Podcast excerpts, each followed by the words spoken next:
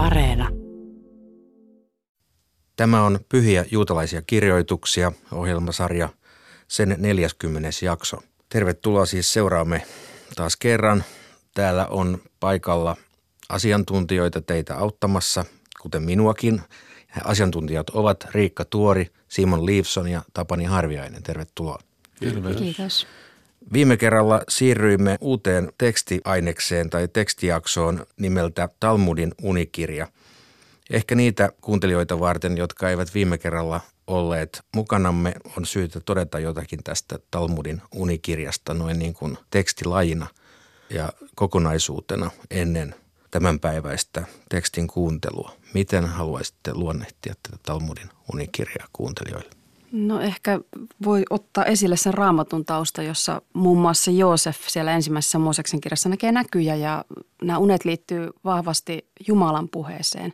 Ja tämä on nyt rabbeille kysymys, että onko unilla merkitystä, miten ne liittyy esimerkiksi profeettiaan, onko niillä jonkinlaista jumalallista arvoa. Ja mehän jäätiin tuohon kohtaan taisi olla, että niin kuin jyviä ei ole olemassa ilman olkia, samoin unen on mahdotonta ilman turhanpäiväisyyksiä. Eli sieltä löytyy myös paljon sellaista materiaalia, jolle ei ole selitystä.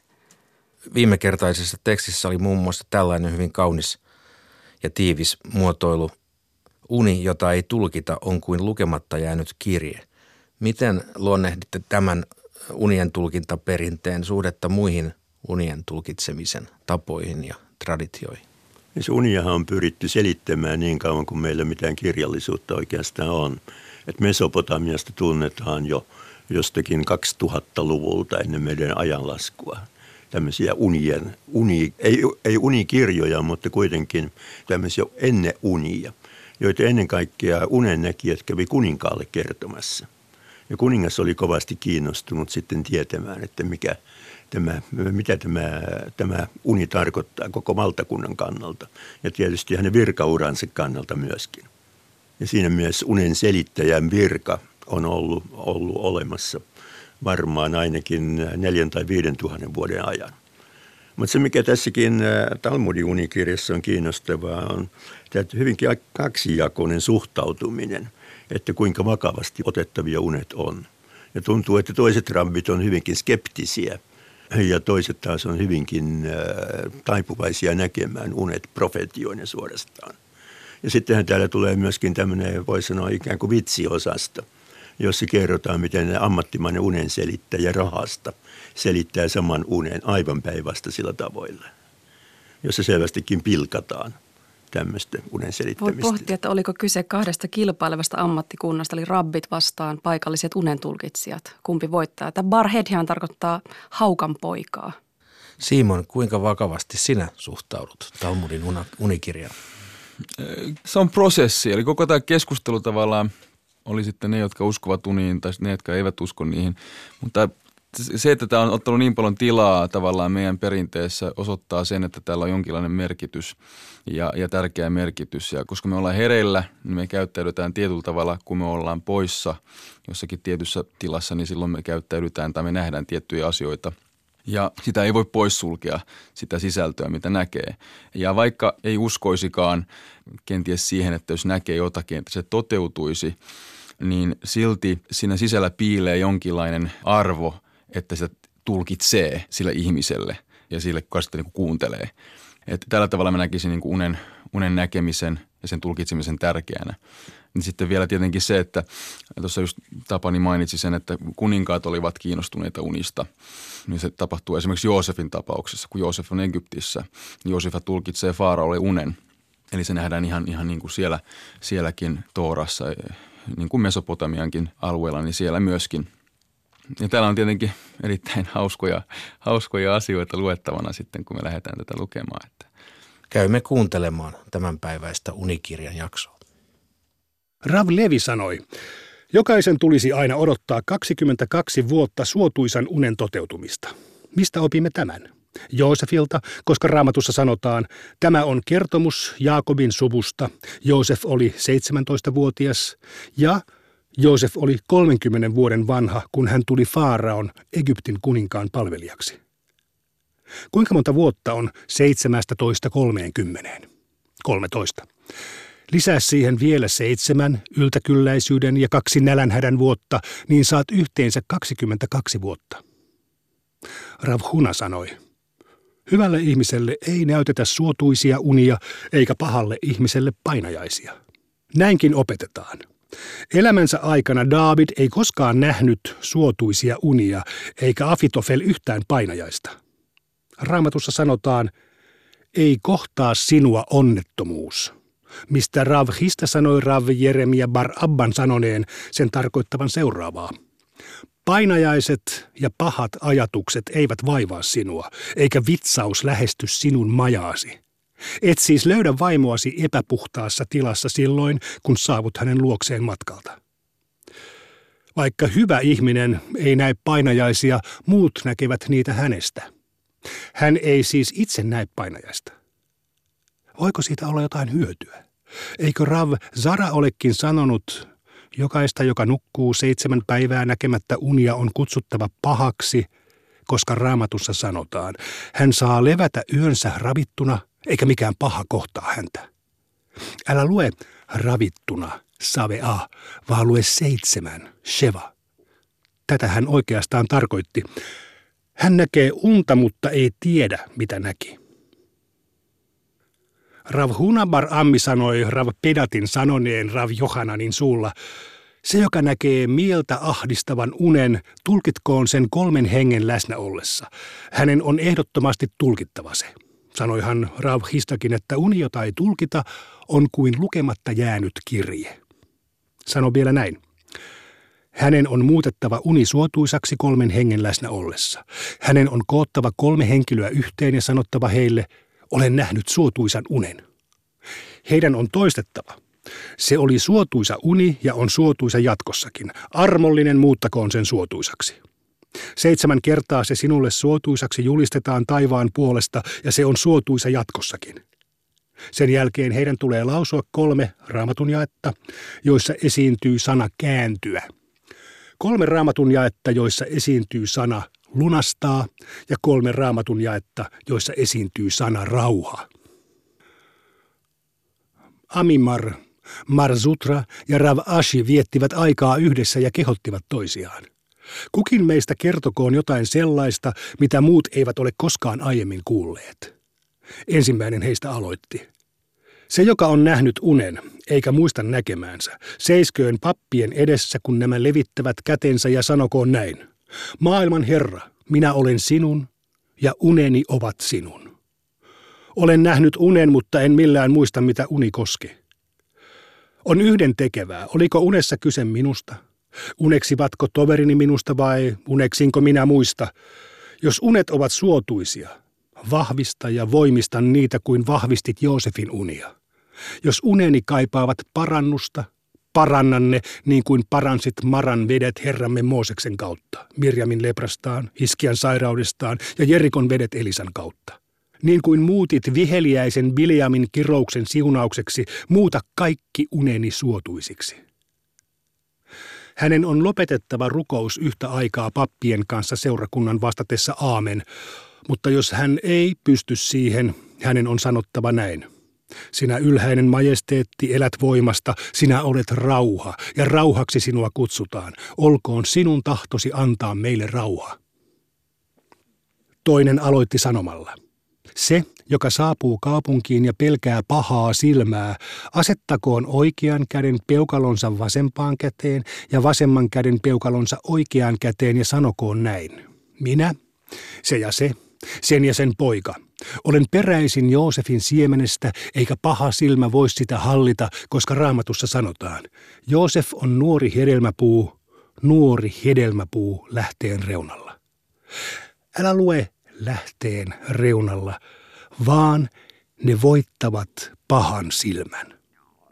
Rav Jose Barhanina huomautti. Kyse on seuraavasta jakeesta. He lisääntykööt suuresti keskellä maata. Niin kuin kalat meressä ovat veden peittämiä, eikä paha silmä niitä hallitse. Samoin Joosefin siementä, jälkeläisiä, ei paha silmä hallitse.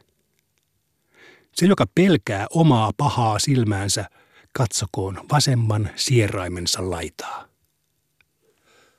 Kolmas heistä kertoi. Sairastuneen ei tule paljastaa tilaansa ensimmäisen päivän aikana, jotta hänelle ei koituisi siitä huonoa onnea. Vasta ensimmäisen päivän jälkeen hän voi paljastaa olevansa sairas. Kerran Rava sairastui, eikä ensimmäisenä päivänä antanut sitä ilmi. Sen jälkeen hän sanoi palvelijalleen, mene ilmoittamaan, että Rava on sairas. Se, joka minua rakastaa, rukoilkoon puolestani. Se, joka minua vihaa, iloitkoon, kuten raamatussa sanotaan.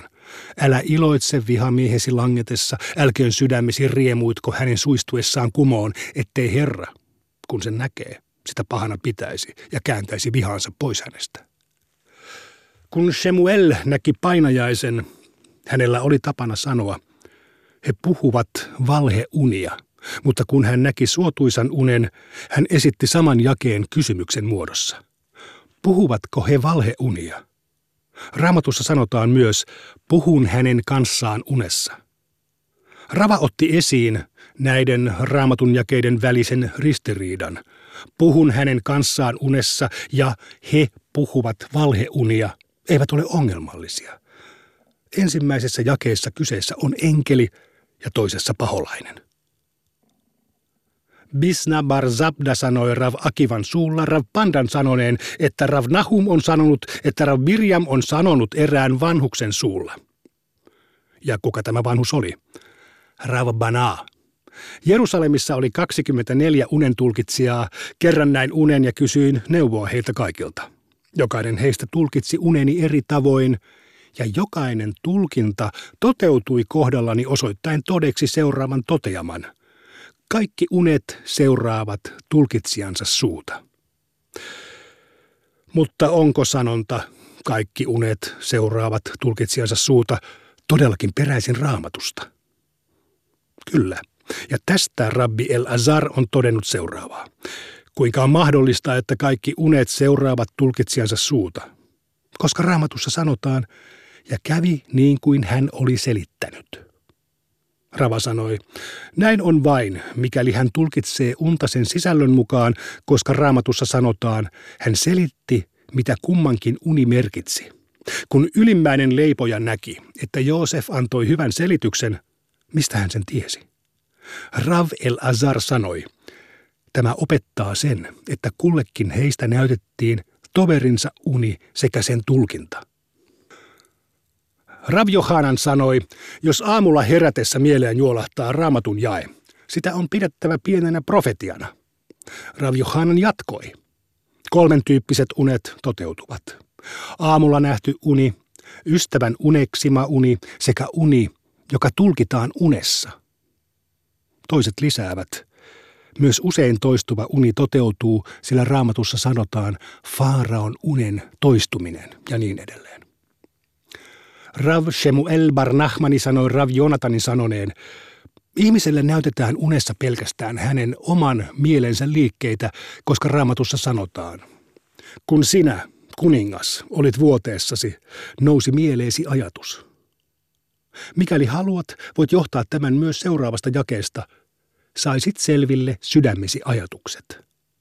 Rava sanoi, sen voi päätellä myös siitä, että ihmiselle ei koskaan näytetä unessa kultaista taatelipalmua eikä norsua kulkemassa neulan silmän läpi.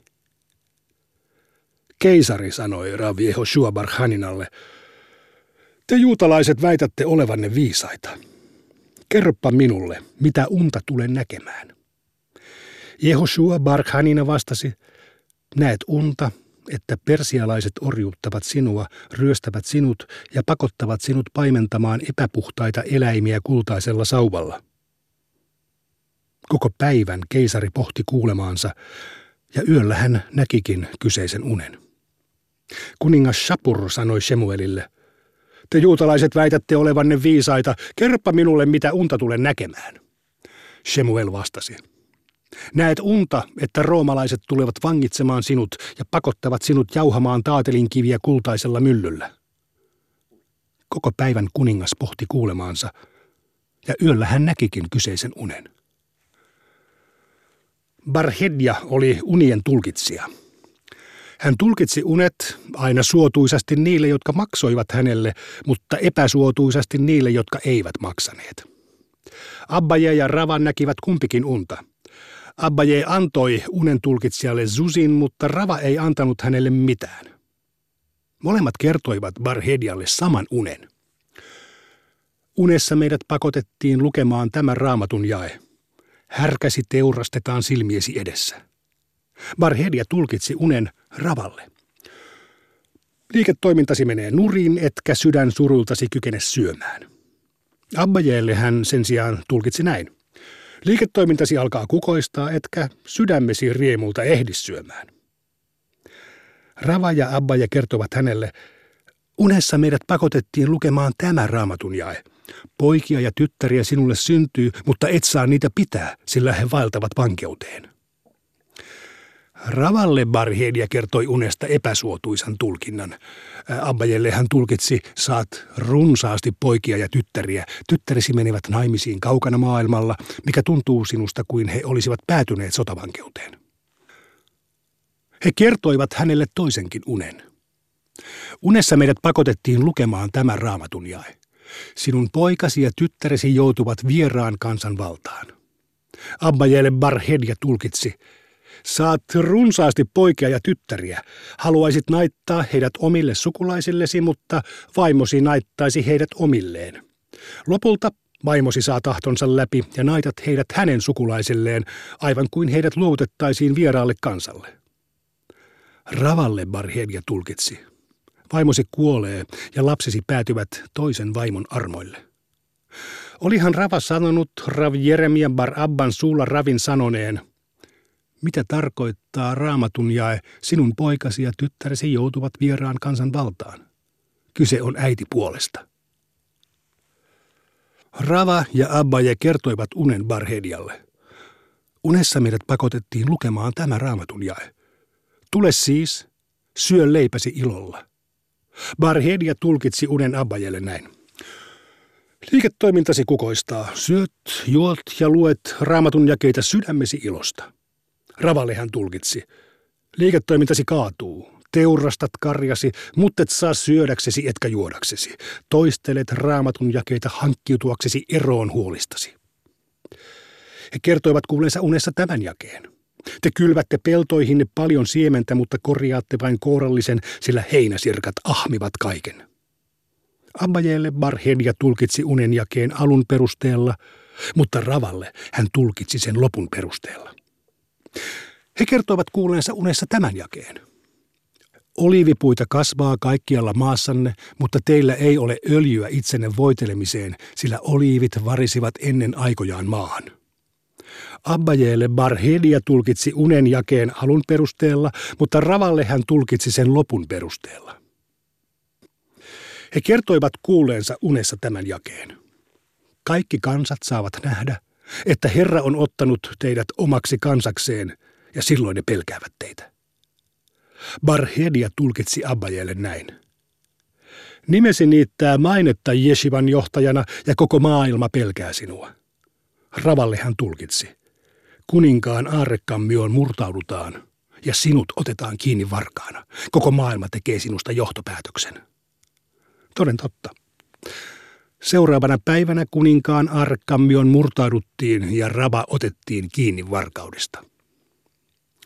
He kertoivat, näimme unessa viinitynnyrin suulla salaatin lehden. Barhedia tulkitsi Abbajelle, liiketoimintasi moninkertaistuu salaatin lehtien tavoin. Ravalehan tulkitsi, liiketoimintasi tulee olemaan yhtä kitkerää kuin salaatti. He kertoivat, näimme unessa viinitynnyrin suulla palan lihaa – Barhedia tulkitsi Abbajelle näin. Viinisi tuoksuu ihanalta ja kaikki tulevat ostamaan sinulta viiniä ja lihaa. Ravalle hän tulkitsi. Viinisi happanee ja kaikki tulevat ostamaan lihaa kastaakseen sitä etikkaiseen viiniisi. He kertoivat. Näimme unessa tynnyrin riippuvan taatelipalmusta. Barhedia tulkitsi näin Abbajelle. Liiketoimintasi kohoaa korkealle kuin taatelipalmu. Ravalle hän tulkitsi. Tuotteesi ovat makeita kuin taatelit. He kertoivat, näimme unessa granaattiomenan versoman tynnyrin suusta. Barhedia tulkitsi näin Abbajelle, liiketoimintasi arvo moninkertaistuu granaattiomennoiden tavoin. Ravalle hän tulkitsi, liiketoimintasi happanee granaattiomennoiden tavoin. He kertoivat, näimme unessa kuoppa kuoppaan luiskahtaneen tynnyrin. Barhedia tulkitsi Abbajelle näin, liiketoiminnastasi tulee hyvin haluttua. Kuten on tapana sanoa, kuoppaan pudonnut leipä ei löydy. Ravalle hän tulkitsi, liiketoimintasi romahtaa ja se paiskataan kuoppaan. He kertoivat, näimme unessa aasinvarsan hirnuvan sängyn päädyssä. Barhedia tulkitsi Abbajelle näin. Sinusta tulee kuningas ja Amora seisoo vierelläsi tulkitsemassa sanojasi. Ravalle hän tulkitsi, sanat aasin ensimmäinen varsa Peter Hamor pyyhitään pois tefilineistäsi. Rav huomautti, mutta katsoin juuri tefilinejäni ja sanat olivat yhä jäljellä. Barhedia täydensi, Vav-kirjain sanassa Hamor on varmasti pyyhitty tefilineistäsi pois. Lopulta Rava meni Hedian luo yksin. Rava kertoi, näin unessa ulkooveni luhistuvan. Barhedia tulkitsi, vaimosi kuolee. Rava kertoi, näin etu- ja takahampaitteni irtoavan. Barhedia tulkitsi, poikasi ja tyttäresi kuolevat. Rava kertoi, näin unessa kahden kyyhkysen lentävän. Barhedia tulkitsi, hankit avioeron kahdesta vaimosta. Rava kertoi, näin unessa kaksi naurin päätä. Barhedia tulkitsi, saat päähäsi kaksi kepiniskua. Samana päivänä Rava meni kouluun ja vietti siellä koko päivän. Hän näki kahden sokean miehen tappelevan keskenään. Rava meni erottamaan heitä toisistaan, mutta tappelijat löivät häntä päähän kahdesti. Kun he kohottivat keppinsä lyödäkseen kolmannen kerran, Rava huudahti, riittää, näin unta ainoastaan kahdesta lyönnistä. Lopulta Rava meni ja maksoi Hedjalle. Rava kertoi.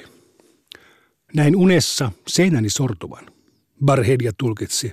Hankit mittaamattoman määrän omaisuutta. Rava kertoi. Näin unessa Abbajen talon sortuvan ja sen tomun peittävän minut. Barhedia tulkitsi. Abbaje kuolee ja sinä perit hänen jeshivansa. Rava kertoi, näin unessa taloni sortuvan ja kaikki tulivat hakemaan sen tiiliskiviä. Barhedia tulkitsi, opetuksesi leviää kaikkialle maailmaan. Rava kertoi, näin unessa pääni halkeavan ja aivojeni pursuavan ulos. Barhedia tulkitsi, tyynystäsi irtoaa untuvaa.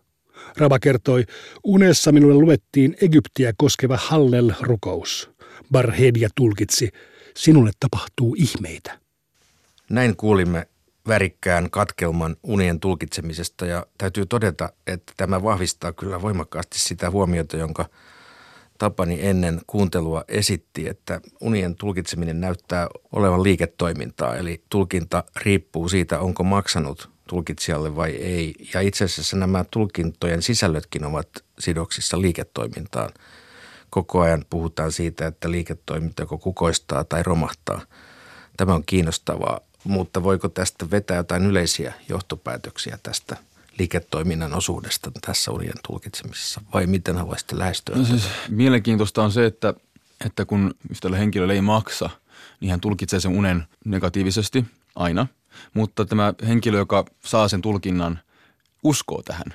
Ja, ja se tulee siinä keppien, kahden kepin iskun esimerkiksi tässä, kun Rava, Rava sitten sanoi näille kahdelle sokealle, että mä näin unen vain kahdesta. Eli, eli tavallaan hän, hän niin kuin, se on kuin kiven hakattua se, mitä hän sanoo hänelle, vaikka hän tulkitsee täysin eri tavalla toiselle kuin toiselle, joka on mielenkiintoista. Eli tavallaan onko sitten kyseessä niin, että kyseessä asiasta, että kun me kuullaan joku tulkinta, niin me ruvetaan uskomaan sen todenperäisyyteen, vaikka se välttämättä ei, ei niin kuin pitäisi täysin paikkaansa. Eli tämä tulkinta on ehkä vielä vahvempi kuin itse se uni. Ehkä se on se pointti. Niin, täällähän on monessa kohtaa juuri tämmöisiä humoristisen sorttisia arvioita siitä, että mitä nämä unet tarkoittaa ja miten niitä tulkitaan. Mutta täällä alkupuolella tässä jaksossa, joka juuri luettiin, oli hyvinkin vakavasti otettava tämmöinen ikään kuin liturgia, jonka avulla torjutaan paha uni. Ja myöskin tämmöinen, tämmöinen uni, jota unennäkijä ei muista ja joka saattaa olla paha, niin se halutaan ikään kuin nollata – ja täällä oli oikein selvä, selvä systeemi siihen, kuinka luetaan kolmea raamatun jaetta, jossa esiintyy sana kääntyä ja toiset kolme, jossa on lunastaa ja kolmas, jossa on rauha. ne oikein ikään kuin reseptinä täällä mainitaan. Ja tämä on tämmöinen papillinen toimenpide vielä. Ja siinä yhteydessä uteliaana kysyisin Simonilta, käykö sinulta eh, teidän ihmisiä joskus kysymässä unistaan? Ei, mutta mulla on yksi ystävä, joka, jonka kanssa me ollaan hyvin paljon keskusteltu unista. Ja ollut erittäin mielenkiintoisia pitkiä keskusteluja jo paljon ennen sitä, kun musta tuli rabbi. Ja, ja tota, hän kyllä tietää, kuka hän on. Ja mun ystävä on esimerkiksi käynyt just tavallaan niin kuin jo pienestä pitäen puhumassa esimerkiksi siis ihan, ihan ammattilaiselle unistaan ja niin kuin selvittäen sen, että mitä se merkitsee hänelle. Eli hän uskoo vahvasti niin kuin siihen, että se mitä me nähdään, niin sillä on jonkinlainen vaikutus meihin, on ollut ja tulee olemaan. Ja meillä on ollut tosi mielenkiintoisia keskusteluja, mutta ei, ei, ei vastatakseni kysymyksen, ei siis, ei, multa ei tulla kysymään tällaisia. Tässä unien tulkinnalla tuntuu olevan tosiaan tällainen yhteys raamatun tulkintaan, eli Eli samalla tavalla kun nämä unen tulkitsijat tulkitsee ihmisten unia, niin rabbit tulkitsee raamattua. Tämä on hyvin vastuullista toimintaa myöskin. Tämä on aika hauska, että Jerusalemissa olevat 24 tulkitsijat, jotka kaikki tulkitsevat yhden unen eri tavalla ja ne kaikki toteutuvat. Mm-hmm. Ja tässä alkupuolella on, on mielenkiintoinen katkelma, kun Rav Huna sanoo, että hyvälle ihmiselle ei näytetä suotuisia unia eikä pahalla ihmiselle painajaisia. Tästähän voisi päätellä, että hyvälle ihmiselle nimenomaan näytetään painajaisia ja pahalle taas suotuisia unia, joka kuitenkin kiistetään samassa kappaleessa. Joo, nämä on hyvin välillä vähän vaikea selkoisia kohtia, mutta olikohan se Rashi, joka tulkitsi sen, että hyvä ihminen näkee painajaisia tässä maailmassa niiden vähäisten pahojen tekojensa takia. Ja sitten paha ihminen, jota tullaan sitten rankaisemaan tulevaisuudessa, niin näkee näitä hyviä unia, koska hän saa sitten ikään kuin sen pahemman rangaistuksen myöhemmin. Niin ja hän on ehkä turtunut näihin pahoihin tekoihinsa. Ne Näin eivät ehkä tule tule enää unin.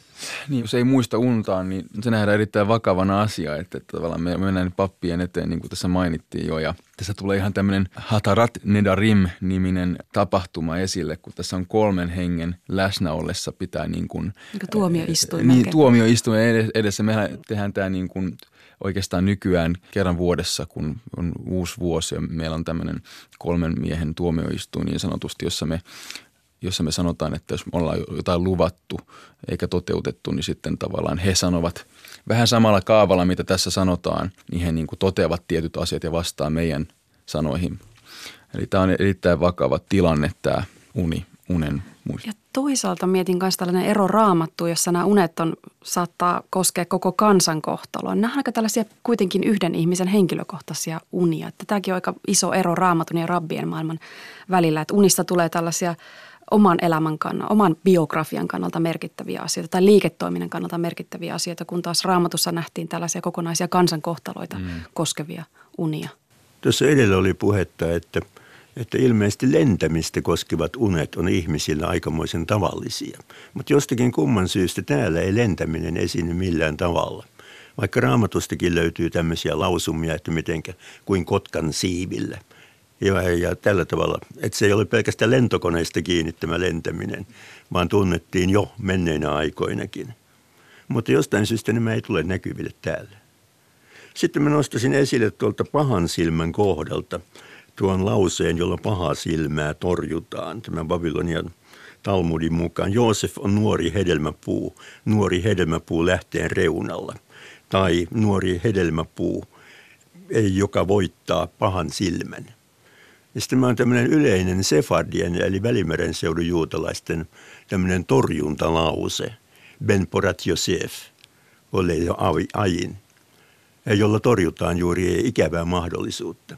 Kun sen sijaan Euroopan juutalaiset on sanonut hasve shalom, jolla samalla tavalla torjutaan ikävä mahdollisuus. Tai jos varjelkoon siltä, mitä tuli sanottua, siis tämmöinen ajatus. Mutta Joosef on, on tähän rooliin noussut. Tämän katkelman päähenkilönä oli oikeastaan unien tulkitsija Parhedia, jonka tarinan päätöksen tulette arvoisat kuuntelijat kuulemaan ensi kerralla. Ja sillä on surullinen loppu. Sen kuulemme seuraavassa jaksossa. Kuulemiin.